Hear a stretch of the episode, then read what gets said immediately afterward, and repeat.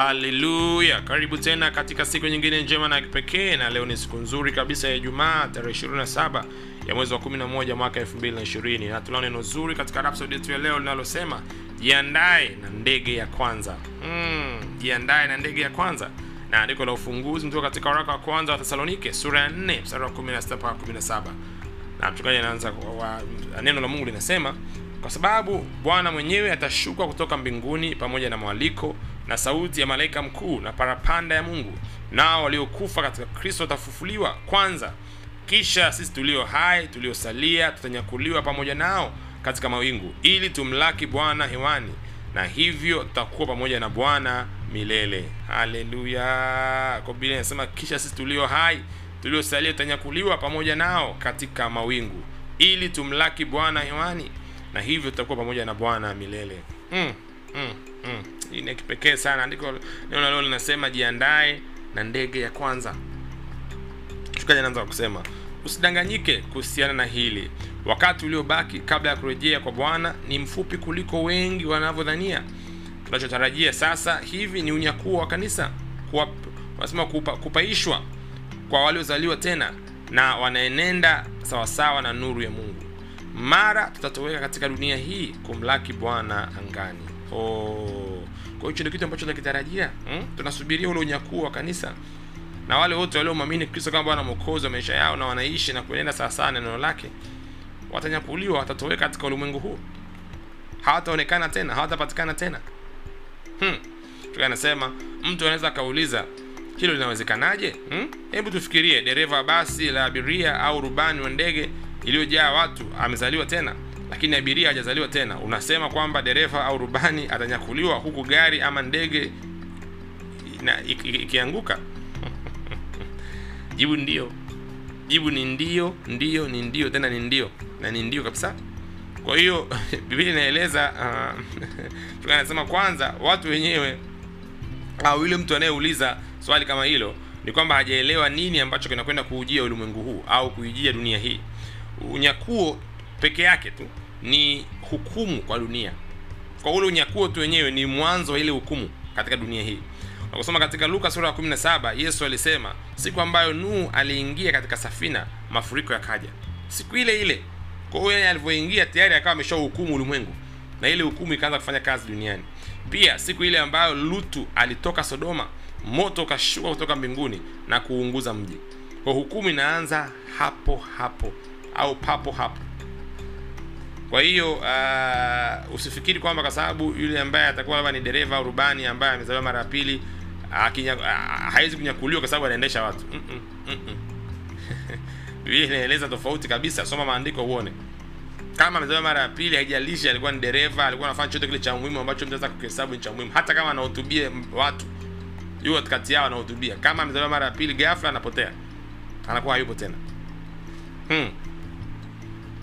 Tunasema katika unyakuo magari na ndege kuanguka, watu wakiwemo ndani yake, ni sehemu ya hukumu kwa kumkataa Kristo. Kwa wakati huo saa la neema yake litakuwa limekwisha. Kama Mkristo yeyote atabakia nyuma, ni kwa sababu hakuwa akiishi maisha ya Mkristo hmm? Watakuwa kati yao wale ambao watapitia ile dhiki kuu ambayo itaku, ita, ita, inatakiwa kutokea baada ya unyakuo, lakini kati yao kundi kubwa la watu mwishowe wataokolewa. Kwa kama ni Mkristo ambaye alikuwa atembei sawasawa neno la Mungu, haishi katika katika ile njia ya haki ambayo anapaswa kuenenda kila siku, hatanyakuliwa, atabaki na dhiki itakuwa ni kubwa sana katika dunia. Biblia inaita dhiki kuu, ni dhiki ambayo haijawahi kuwepo kuanzia ulimwengu umekuwepo, na yeyote ambaye atakuwa katika ulimwengu atabidi apitie hiyo dhiki. Biblia inaonyesha ni kweli kuna wengi ambao wataokolewa katika dhiki hiyo, kwa maana kwamba watampokea Kristo kama Bwana Mwokozi wa maisha yao, lakini itakuwa kwa mateso mengi, itakuwa kwa shida nyingi, itakuwa kwa adha nyingi, itakuwa kwa hatari nyingi sana.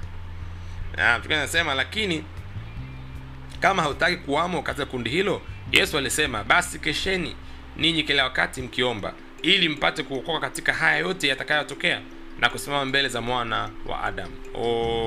Luka hiyo sura ya 21 mstari 36. Kwa hiyo wewe unabidi uwe macho eh? Usimame imara katika neno la Bwana na katika njia ya haki ambayo neno limeeleza. Hiyo ndio namna ya kukesha. Kukesha haimaanishi usilale, hapana.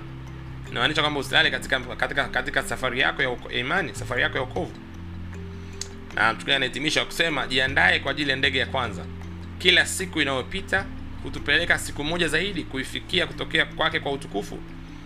Mwishie yeye na uandae wengine katika dunia yako kuwa tayari kwa ajili ya siku hiyo. Oh, kwa hiyo mwishie yeye mpendwa. Ishi kwa ajili yake. Ishi ukimtarajia anakuja. Usiishi kama vile haji.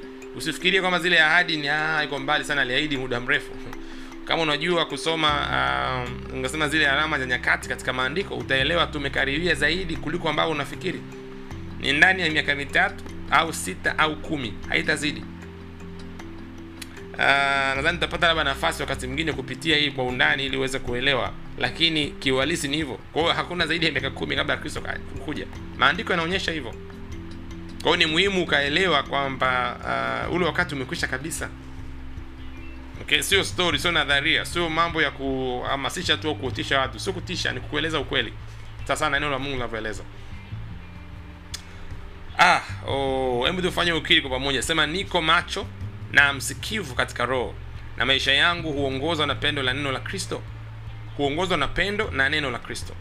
Na kwa matarajio yangu juu ya ujio wake wa hivi punde sitoi nafasi kwa mwili ili kutimiza tamaa zake. Ninaongozwa kiuendelevu kabisa na roho mtakatifu nikidhihirisha matunda ya haki. Hamu na shauku yangu ni kuileta dunia yangu kwa kristo na wengi kupitia mimi wanaletwa katika ufalme katika jina la yesu amina. Oh, wengi kupitia mimi wanaletwa katika ufalme haleluya. Na shauku yangu kubwa ni kuleta dunia yangu kwa kristo. Haleluya haleluya. Basi hebu tufanye mafunzo ya ziada kusoma mistari ifuatayo. Tuende kusome katika matayo sura 24 mstari wa 37 mpaka 39 neno linasema kwa maana kama vile ilivyokuwa siku za nuhu ndivyo kutakavyokuwa kuja kwake mwana wa adamu. Kwa kuwa kama vile siku zile zilizokuwa kabla ya gharika watu walikuwa waki, wakila na kunywa wakioa na kuolewa. Hata siku ile aliyoingia nuhu katika safina. Wasitambue hata gharika ikaja ikawachukua wote. Ndivyo kutakavyokuwa kuja kwake mwana wa adamu. Kwa hiyo ukiwa unaangalia ulimwengu kama ulimwengu ukasema "Ah, mbona tunaendelea ku, kuoa na kuolewa kujenga nyumba kufa na kuzaliwa maisha yanaendelea kama kawaida unasemaje bwana anakuja? Ndivyo ambavyo ilikuwa wakati wa nuhu. Haikuonekana kama una badiliko lolote katika ulimwengu wa mwili lakini kiuhalisi siku ilikuwa zimeshahesabika tayari. Na biblia inasema nuhu alivyoingia katika safina tu tayari ile ikaja. Ikawachukua wale watu wasitambue wasijue yaani ikawakuta hawajajiandaa hawajaingia ndani ya safina. Hawana maandalizi yote ya namna ya kuokoka na gharika ile. Na ndivyo ambavyo itakuwa katika unyakuo huu wa kwanza. Ndio maana inaitwa first flight eh? unyakuo wa kwanza au uh, ndege ya kwanza ukasema. Na andiko lingine ni waraka wa kwanza wa yohana sura ya pili sura 28 neno linasema na sasa watoto wadogo kaeni ndani yake ili kusudi atakapofunuliwa muwe na ujasiri wala msiaibike mbele zake katika kuja kwake. Oh, kwa bwana atakapofunuliwa atakaposhuka kutoka mawinguni eh, kuja kutulaki hapo angani usiaibike siku hiyo usiwe katika wale ambao hawataweza kwenda. Ndio maana amesema kae ndani yake kusudi atakapofunuliwa muwe na ujasiri. Oh, wala msiaibike mbele zake katika kuja kwake. Na andiko la mwisho ni katika ufunuo wa yohana sura kwanza mstari wa saba neno linasema tazama yuaja na mawingu na kila jicho litamuona na hao waliomchoma na kabila zote za dunia wataomboleza kwa ajili yake. Naam amina. Oh, biblia inasema wataomboleza dunia nzima wale wote waliomkataa wale wote walikuwa nadhani kwamba hizi ni story walikuwa nadhani kwamba hii tunadaa watu tu au tunawatisha watu tu au ni mapokeo ya kanisa. Biblia inasema makabila zote za dunia wataomboleza watalia kwa sababu gani? Walishasikia kuhusiana na kristo. Na ndio maana tunapeleka injili hii katika ulimwengu wote kwa sababu ni kama ni ushuhuda hmm? kumbuka ni habari njema. Sio lazima apokee lakini lazima asikie. Kwa sababu akisikia atakuwa hana namna ya kujitetea hana namna ya kusema kwamba sikusikia na bwana anataka watu wote waisikie kweli wasipotee bali waje katika waje ndani yake waokolewe. Na ndio maana tuko hapa katika redio ndio maana tunapeleka habari njema. Tunataka ulimwengu wote usikie habari njema uokolewe kutoka katika giza katika dhambi uje katika nuru katika ufalme wa mwana wa pendo lake. Wow. Mungu akubariki sana unavyotafakari neno hili. Wasiliana nasi katika namba zifuatazo 0736 000999 weka dhumuni lako leo kumwishia bwana katika maisha yako kila siku ili usikose unyakuo wa kwanza ambao ni wa muhimu sana. Siku yako iwe njema iwe ushindi katika jina la yesu amina